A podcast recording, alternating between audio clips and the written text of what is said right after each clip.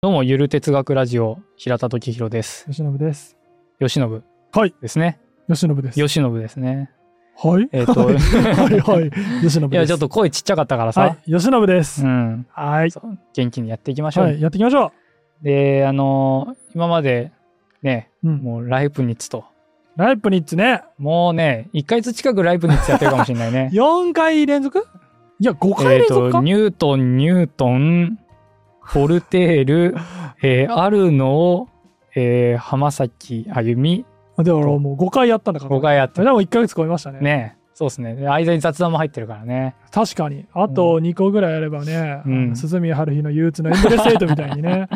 ずっとボルテールの話してるこの人、ボルテールじゃない、まあ、ライプニッツねライプニッツの話してるってなりがち、なっちゃいかなもっしれ。ちゃいますすけど、はいじゃあ今日最終回おついに今日で終わりま最す終回か。 ライプニッツとも今日でお別れ今日でお別れか。なんですけど、はいちょっとねあのーライプニッツがうん。あのーいろんな人と会ってるじゃないですか合ってたね。ニュートいンろんな人出てきたね。そう、ん。ボルテールうんボルテールは多分会ってない時時代が違う人なんで、うん多分会ってないんですけどまああるのとかねいなんろいろ会なっんてますとよ、か白とかね。あのそうエ間をルン取スりト持博ってとか大変ねだったそうそうそう途中で嫌になっちゃったエルあンスなトた博たちの手紙途中まで読んでましたけども途中からついていけなくなったのでやめましたって言った人ねそれそれ。 とかね、はい。まあいろいろ、まあ会ってたんですよ、有名な人と。うんそうだね。で、ちょっと最後に、ライプニッツがどうしても会いたかった人うん。の話をして、ちょっと、おーこのライプニッツ会終わりにしたいなとはい。わ思いましかりて、ました。まあその前にね、ちょっと一個、ちょっと話したいことがあって、うん。この、これ何だと思います今ね、僕は一個小道具を出したんですけど、ちょっとね、放送がちょっと一個、ちょっと破れててう、ん。最初僕、あの、さっきね、あ、ちょっと待って、小道具がありますって収録前に言った時には、トランプかなと思ったんだけど、うん、なんかそんな感じの音じゃないいや、うんカセットテープあ正解ですギリ知ってる世代なんです ね皆 さんカセットテーテーププってごご存存知知でですすよかねあのご存知ですよねご存知もちろん、はい。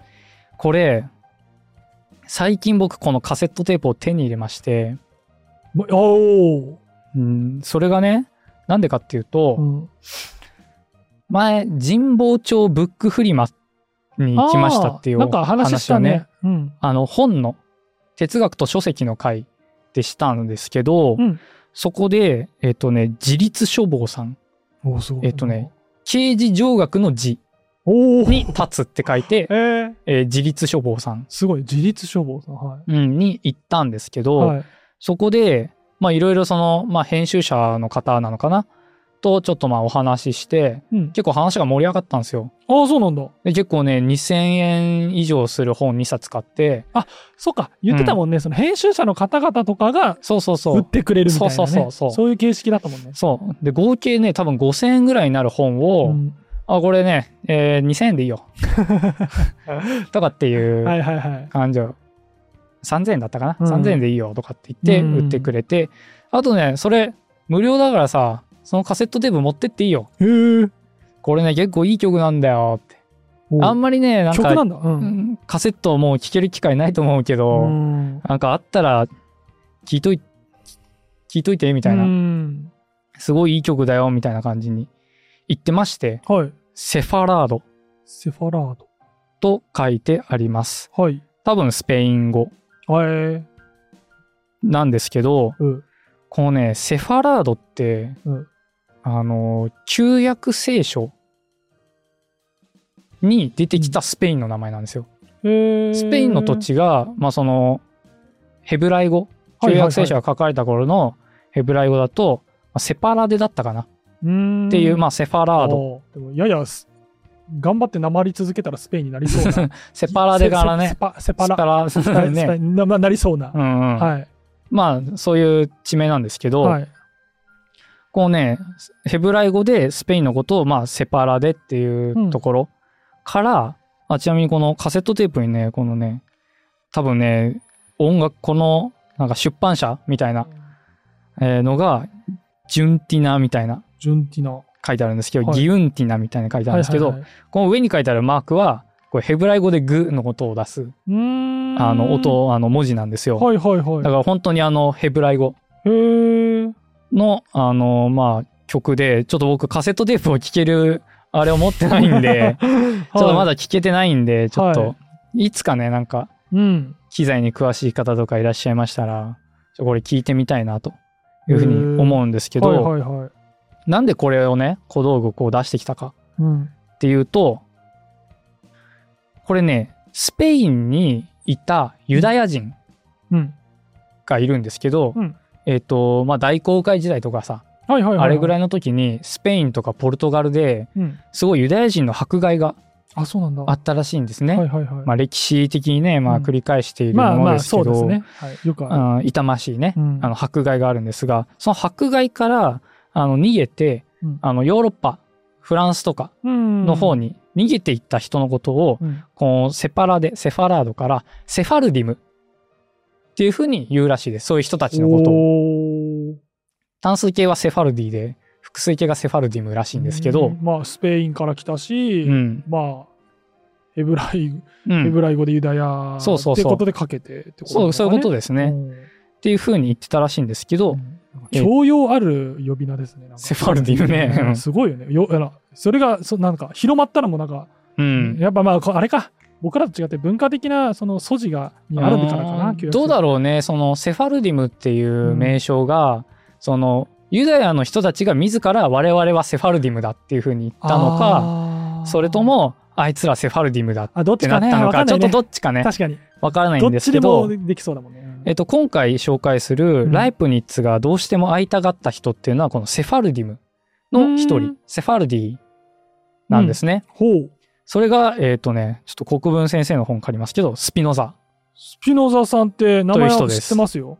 知ってますけど、そういう、なんていうか、背景がそうですあねる。方なんですね。スピノザ自体がここで言うあの話題になってるスピノザはい。自体がえっ、とスペインからえっ、とねこれは行ったのはオランダなんですけどうんオランダに来たっていうんじゃなくておじいちゃんあーがはいえー、と実際にセファルディムとしての一人として、えー、とオランダの方にうん逃げてきて、そこで育った、うん、なるほど。まあ、なのでスピノザはもともとユダヤ人のうんあ、の家庭でまあ育った人はい。なんですね。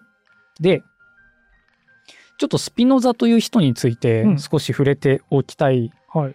んですけど、あのユダヤ人でしたみたいな感じに言ったんですけど、1656年、えっとスピノザは32年生まれなので、うんえっと、24歳の時24歳。に、えっと、ユダヤ人のコミュニティから破門されてます。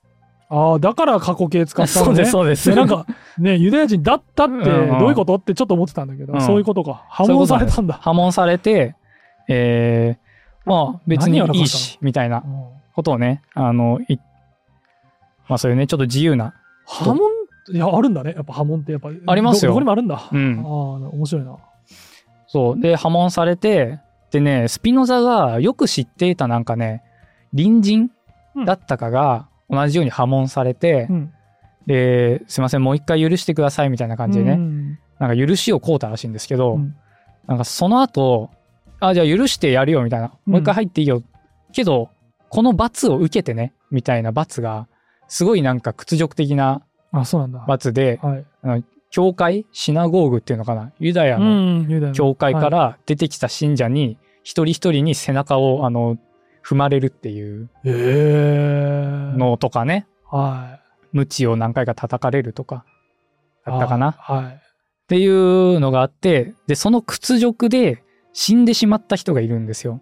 自殺 うん、噴死噴死自自殺殺はい、うん、してしまったうんえー方が、はいえっといてでおそらくスピノザはなんかそれを見てあーまあ別に破門されて、まあ、なんかこうまた戻りたいみたいうなんのはまあなかったうんのかなというね、なんまであこあんとはなね集中受けてまでってうんこ、とだったんだろうねでスピノザ自体もなんかあのねスピノザが書いた「神学政治論」っていううん本がありましてはいこれがあの無神論なんじゃないかうんみたいにねあの言われてかなりねあのちょっと肩身の狭いうん思いをしたりとかあとうん実際に、あのちょっと迫害にあったりあらえーしてたんですね。ユダヤコミュニティからのいやそうそうそうああ、なるほど。で、なんか有名な話が、はい。なんか、あるね、お医者さんのところに、うん。バッと急いでスピノザがやってきて、おどうしたんだと聞くと、もうね、肩が血まみれなんですよ。あら。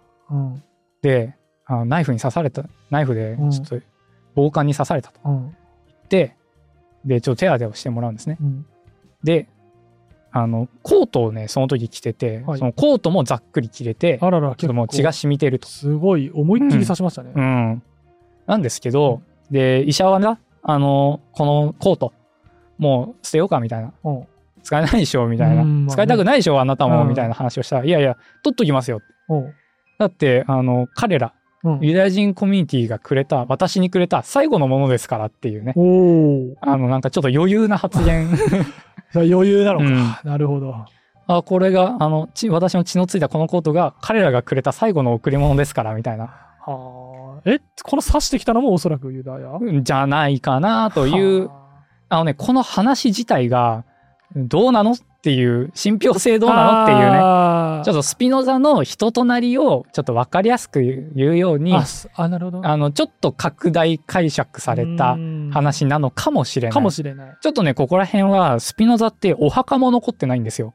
へえ、そうなんだ。もうだって破門されちゃったからあ、そういうことか。何教の埋葬するそう場所がないんだ。埋葬方式がなくてあなるほど。の亡くなっちゃったんですね墓が。腹、腹だって。はいそうなんかそれぐらいですねちょっと宗教に対しては自由なうん。人でしたしうん、まあ、実際に肩身の狭い思いをね、えーしたと、うんまあ、いう人なんですけど、まあはいこの人に、えーと会いたかったとほライプニッツはね。う。うん。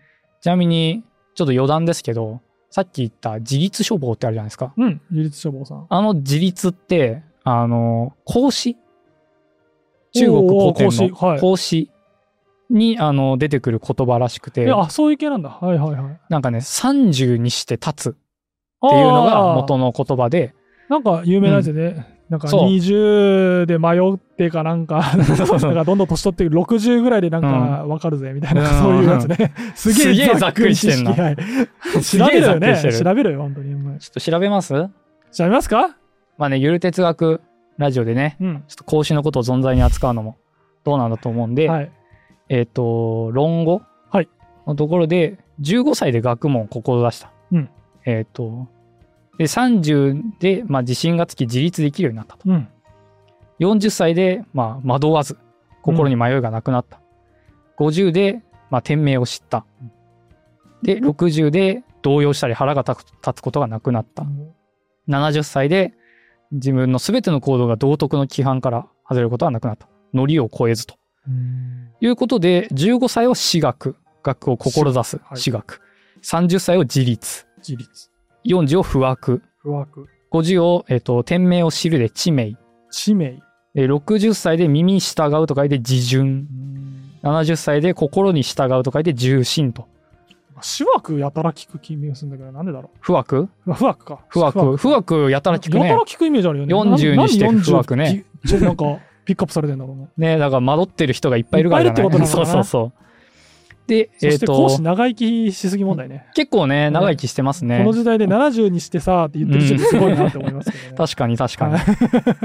で、はいえっ、と、自立処方の自立は30歳なんですけど、うんスピノザうんが自立したのは24歳ですね。自立、あー自立したつまり、はいあの、ユダヤ共同体かあーそうらかそう破かそうか門されたの破門がされた24歳そうか。なので、ものはまあ言いようですね孔子よりも早く自立なるしほてど。おります。 24にして、うん、24にして自立ししたんですね。ているのがこの、はい。せあのスピセノフザァルディ・セファスルディピノザですね。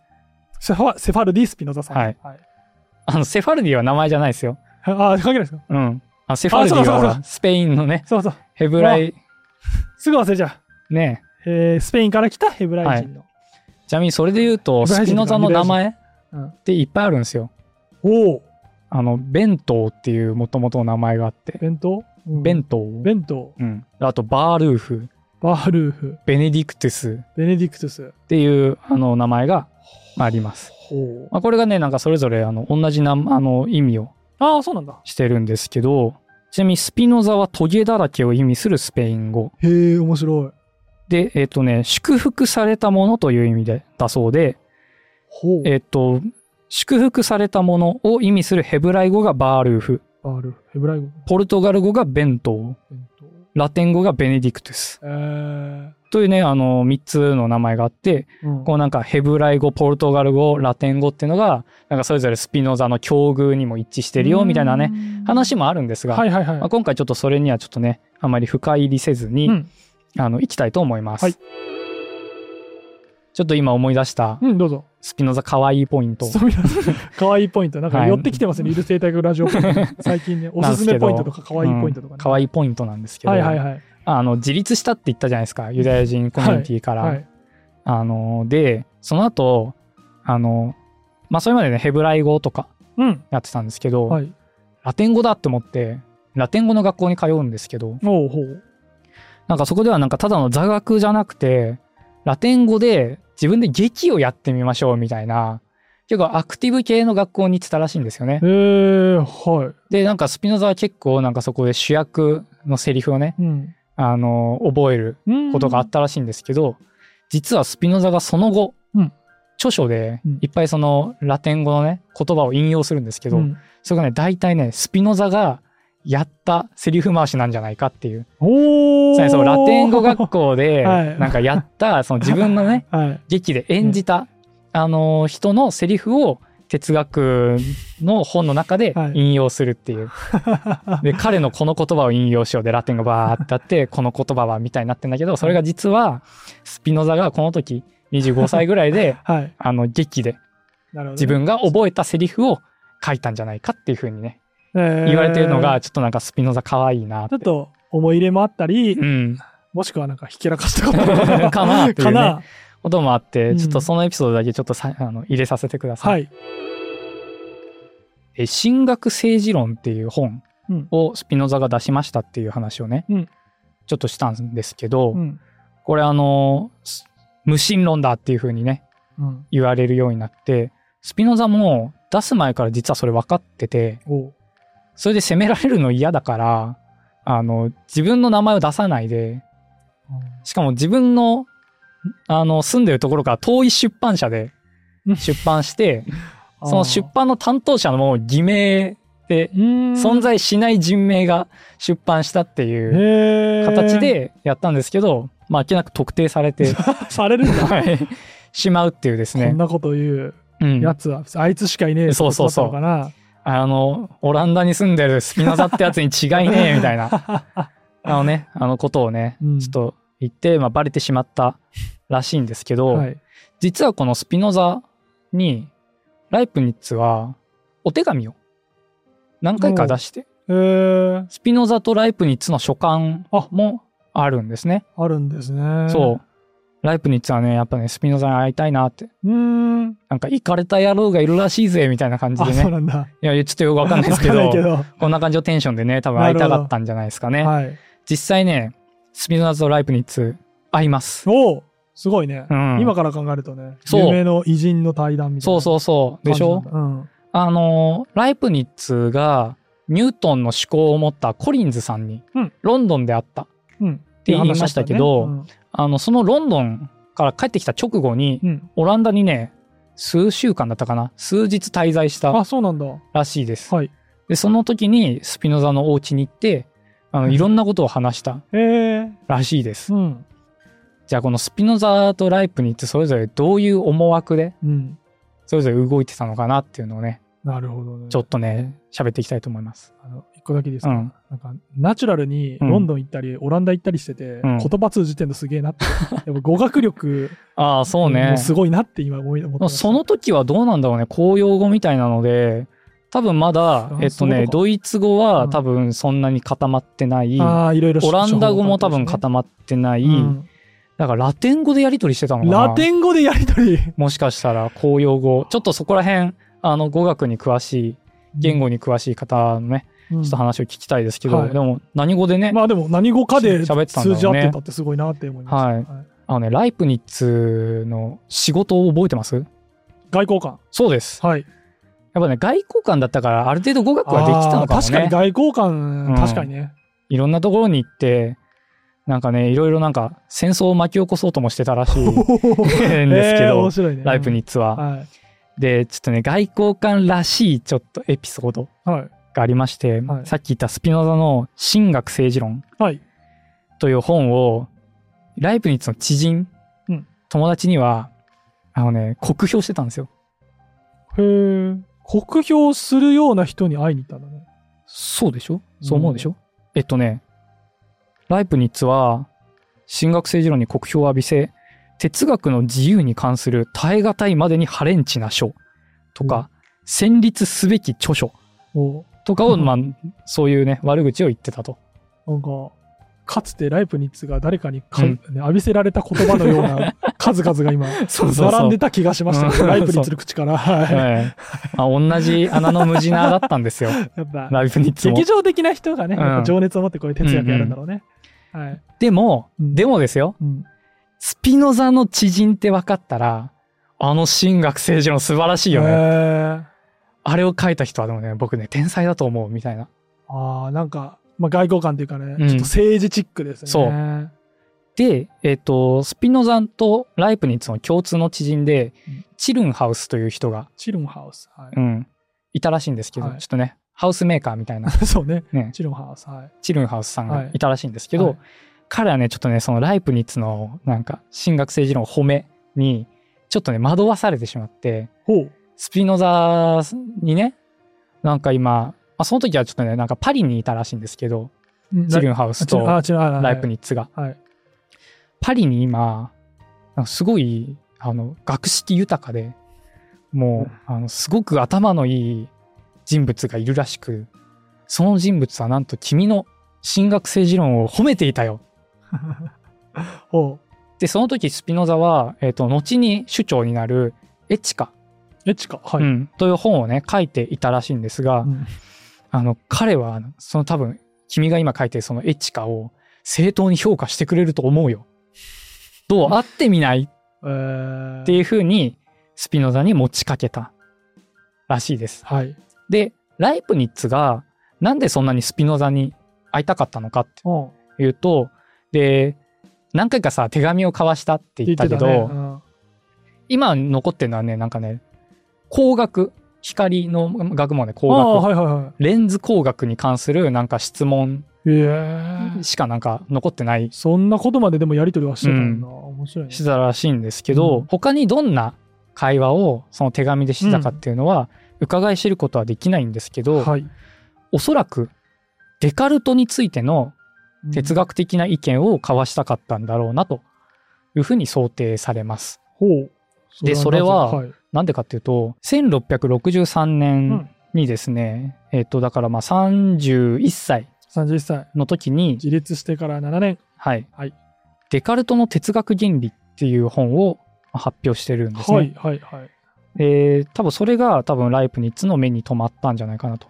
これがあー神学政治論よりも前そうなんの、あのー著書になるので、スピノザがまあ一番最初に書いた本がデカルトの哲学原理うん、あ、そうなんとですいうね本でした。はい。余談というか脱線なんですけど、はい。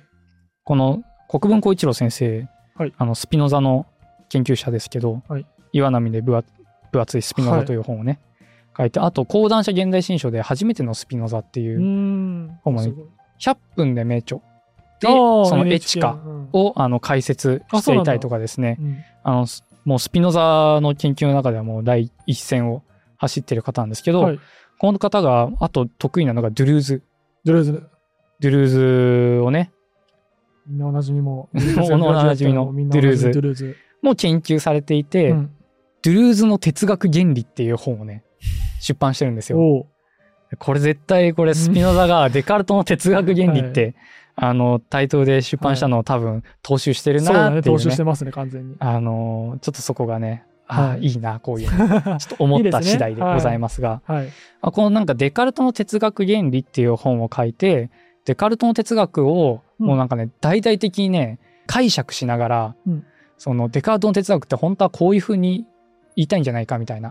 ああ、そういう感じなんだ。デカルト哲学にあった欠陥みたいなのを、こう、うまくうまくこう解釈うん。していく、あの、著書なんですけど、じゃあ、デカルトをまあ、ある意味擁護してるんだ、どっちかっていそうね、まあ、批判しつつ再構成してるああ、みたさいいな、はいそういうね、あの、本を書いていたわけなんですけど、哲学って面白いね。本人がいないところでう、ん。その、その人の意見が再構成されてる面白 いそうそうなってそう今思いました。はい。ね、そういうのもね、多分よくある。ありそうだよね。話思想が個人からもう分離しちゃって。うん。まあ、そっちの方がいいんだろうな。うん。はうん。まあ、そうやってスピノザが、まあ、再構成したっうてん。なって、ライプニッツはどうやらデカルト哲学にすっごい矛盾を感じてうんい。て、これ本当かよみたいな、ちょっと詳しい論証はちょっとうん。あの言わないですけど、うんあのどうやらそのてデカルトの哲学の中にいやこれあの原因と結果が全然結びついてないですけどみたいな、うんいうのがあってはい。ちょっとその矛盾をうん。あの運動法則に関するなんか矛盾みたいな運え動ーのなんか本性に関するはい。本性に関するなんか矛盾みたいなのがあるよねみたいな感じではい。あこれスピノザって人は多分デカルト研究してるから、うん多分僕の悩み分かってくれるんじゃないかなみたいな、うんスピノザさんだったらどういう回答を出すんだろうみたいなのを期待していったとなるほど。思うんですね。思われると。はい。なんですけど一方、うんスピノザはそのチルンハウスからなんかそういうなんかその神学政治論をすごい褒めてて、でなんか多分君の今書いてるやつも、はい。うんあのよく評価してくれると思うよみたいな感じにね言ってたんですけど本当かなみたいなおお。ちょっと疑いはあったようです。おお、それは、うん、なんで歌なんかちょっとライプニッツに多分危険な匂いを感じたんでし ょうね。そうそう。素晴らしい。うん正しい嗅覚です ね。そう。はいやっぱ外交官だがはね、いちょっとそういうね、口は手八丁、そうね口八丁みたいな、は怪しいね、うん、うん雰囲気ありますよね。あったんでしょううね。んで、あの、その時なんか、チルンハウスとライプニッツという人が一緒にいたらしいんで、ちょっとチルンハウス君と、あの、もうちょっと長い間彼と一緒にいて、うんそこで本当に、あの、何日か一緒に過ごして、本当に僕に会ってもいいかあ後で感想を教えてっていう手紙を送った。ーすごいね大大事だし、うん。すごいねなんかやっぱ人間関係でね本当に、うん面接とかじゃわからないこといっぱいありますからね。いやす素晴らしいねスピノザさんはやっぱりただねなんか伊達に破門されて命の危険に遭ってない、そうそうそうやっぱそう。人間関係をちゃんと見極めないと生きてこれなかったんだろうね。そうんう。でスピノザね、結構う、ん人間嫌いってわけじゃないんだけうどん、たかられることが多くて、今で言うたかられと、るはいなんか、マスコミがずっと張り付いてるみたいなさ、ああ面白い有名人だったからってこと、有名人だったんですあやっよ。ぱそうなんだすごいね。なんかさ、その、ユダヤをこう、破門されてさ、うんなんかあいつ破門されたらしいぜ、みたいな。あー面白いから見に行こうぜ、みたいな感じそうなんでだ、あの、実際家まで押しかけてきたこと が、あの、あるらしあく、ーまあ結構なんか事件それ起きだしね。なんか人に煩わされるあ、そこうなとんだが多かったらしいんですけど実際その後、まあライプニッツがまあオランダに来たとうん。まあじゃあもうお家でもお迎えしましょうとおおそこまで言うなら会いましょう、ー。そんな感じだったんだ。 うんちなみにこの時ライプニッツうん自立の年30歳、 そうなんだ。はい、すあ、ライプニッツの方が年下か。そうですあ、ごめん。実はかそうなんですよ勝手にもう勘違いしてた。そう僕もこれなんかよくよく読んでて、うんなんかスピノザの方がなんか若そうだなって思ったんですうんけ勝ど手に落ちてた今。全然年の差違くてそうなんだ。スピノザはこの時44歳あ、そうなんだ。うんああ、なるほなんど。ですね今、はい、ちょっとイメージしてた絵柄がちょっと変わりました。、そう、皆さんもちょっと書いてください。スピノザが44歳ではいライプニッツが30歳です。やや今、僕の頭のスピノザさんが老けました、 ね。ビジュアそう、ルが。。若干老けさせて 老けさせましそう、た。ライプニッツをもうちょっと若くしてくださいね。はいはいはい。ライプニッツ30歳からバリバリ活動してるのすごいですよね。すごいっすね。今、あれ自立の年になったんでしたっけ ?7 そうですけどね。あの月7日にね、あ7月自立の年になりましたけどね。なりまして、ライプニッツと同じですよ、 今。いやでもね、さっきも言ったようにね、いまだにね、俺大人になったらこれやりたい とか、いまだに大人になったらとか言ってうるん子供気も、子供気分の私ですので、 14自立し歳てない上のスピノザと話してくだすさい。ごいよね。だから、あの、会いたい、会いたいって言って、押しかけて、うん。俺だったらね、うん。絶対、なんか同ジャンルのうんうんうん。 10歳以上年上の人と2人で会って、うんなんかしじゃあ生き物について喋ってくださいって言ったら、もう絶対ビビり散らしてた、ね、話せないもんね。そうだよね。普通そうだよね。んそれをさ、普通そうだよねなんかデカルトのあの、ここがちょっとおかしいと思うから、あちょっと話してくださいーみたいそなんねな。感じなんだね。そう、そういうふうにね、言えるのがね、すごいよね。うん。実際に、うん。ライプニッツとスピノザがあって、数日間話したらしいんですけど、うんそこで何を話したかうん。とか、どういう結果になったかっていうのをうん。伝える証拠が何も残ってないんですね。これだけの大物がそう。 2人会っている。のに。なんか、お互いもうん。会った後に何も残そうとうん。しなかったというか、うん。残すほどのものでもなかったのかな。 かなとは思うんですが、ライプニッツ側が記録をちょっと残して、はい。感想をね、少し漏らしてまして、あ腹黒野郎 が。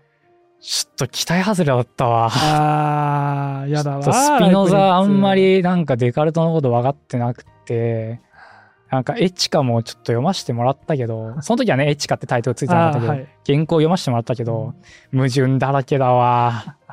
ダメだわっていうね。ね。だって俺がデカルトのここ矛盾ありますよって言ったらスピノザ驚いてたもんみ たいな。いうね、感想を残ししてます。外交官。ちょっとね、ねだ。からちょっとね、ちんょっとこういう政治チックな人っていうのはちょっとね、むむって思っちゃうね、 本当。うん。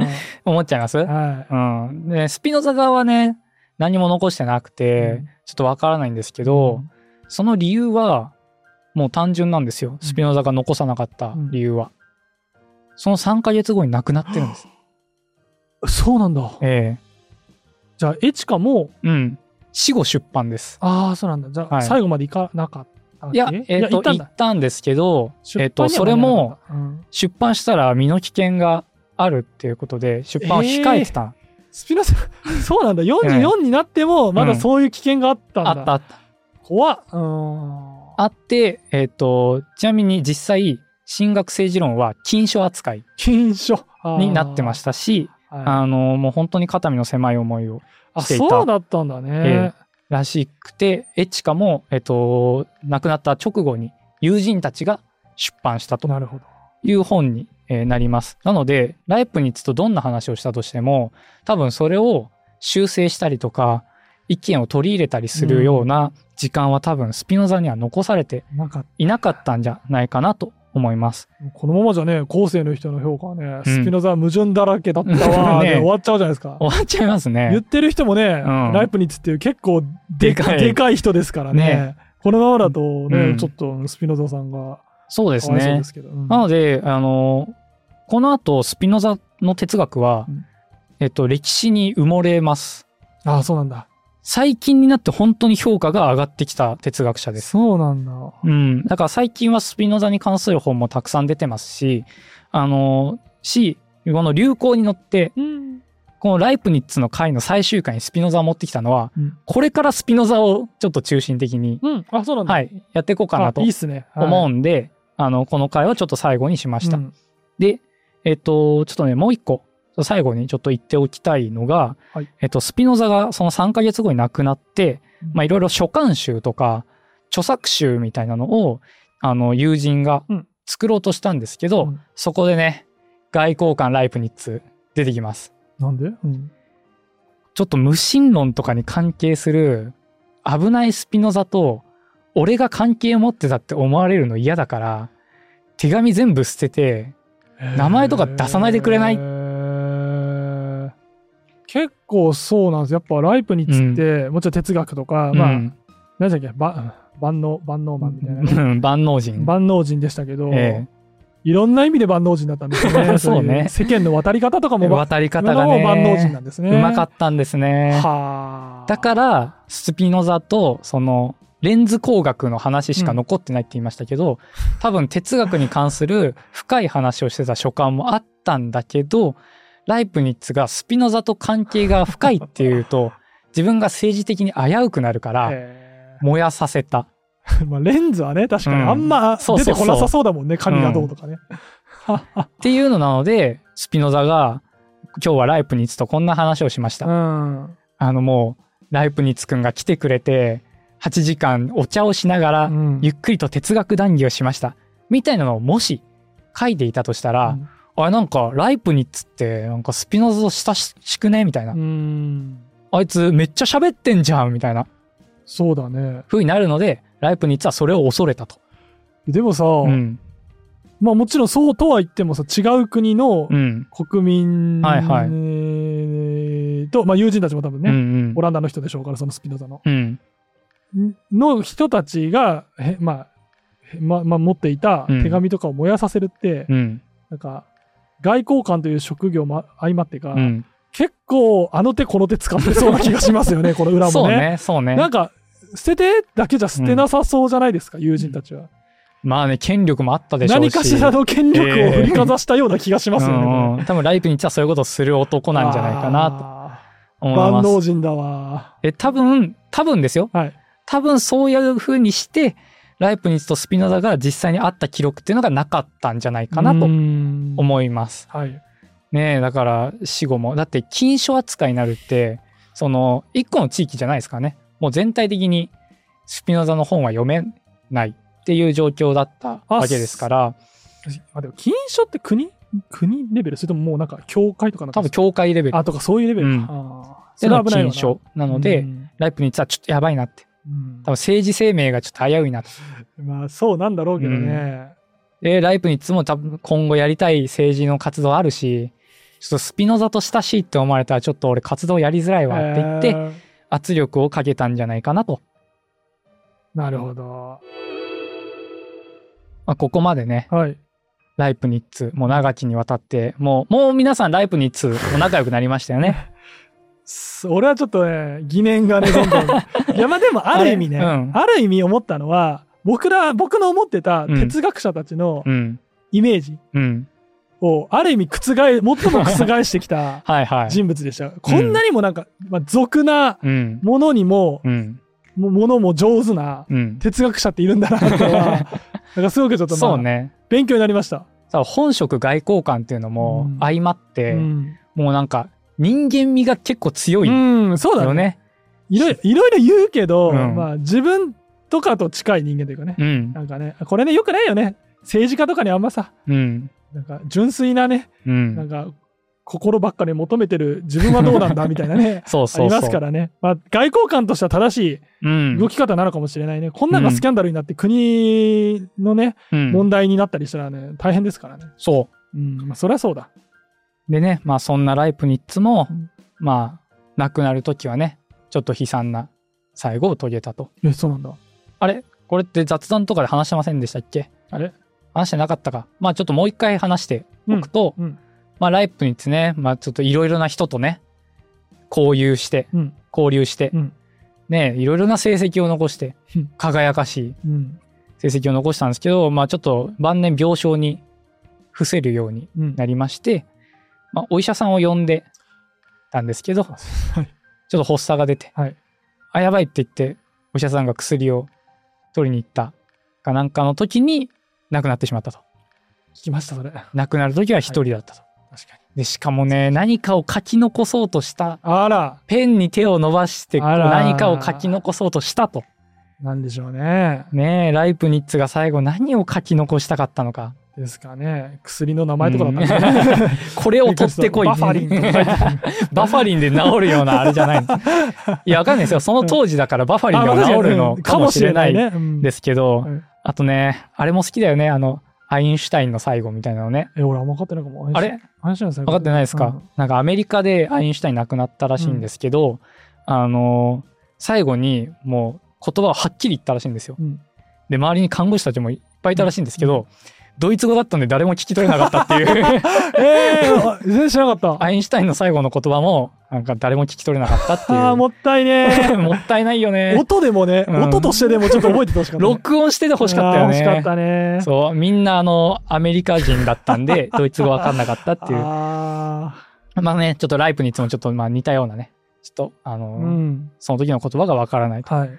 えまあいうね、まあ最後を迎えたということで、はまあライプニッツ会ちょっとここでもううん。お開きにはい。しわたいと思いますけど、かりました。ちょっと次回からね、ちょっとスピノザを中心に、うん。まあスピノザだけ扱うってわけじゃないですけど、うんまあ、スピノザ中心にね、ちょっとお話をね、していきたいと思います。もうなんかう、んこれを、ゆる哲学ラジオ聞けば、スピノザの流行に乗れるみたいな感じになれ ばいいかなと。ああ、わかりました。まあでも、スピノザさんのこと知りたくなりました。今のままだとね、なんか、うん。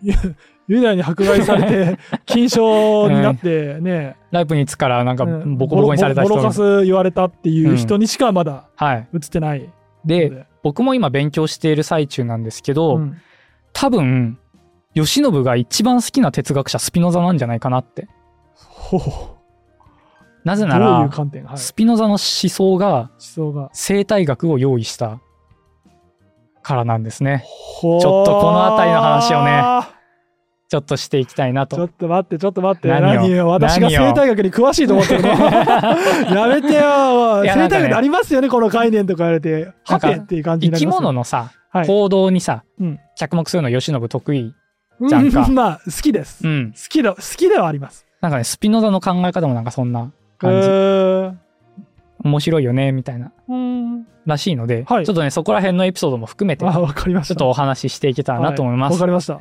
ではゆる哲学ラジオ今回はこの辺で終わりにしたいと思います、はいありがとうございましたありがとうございました。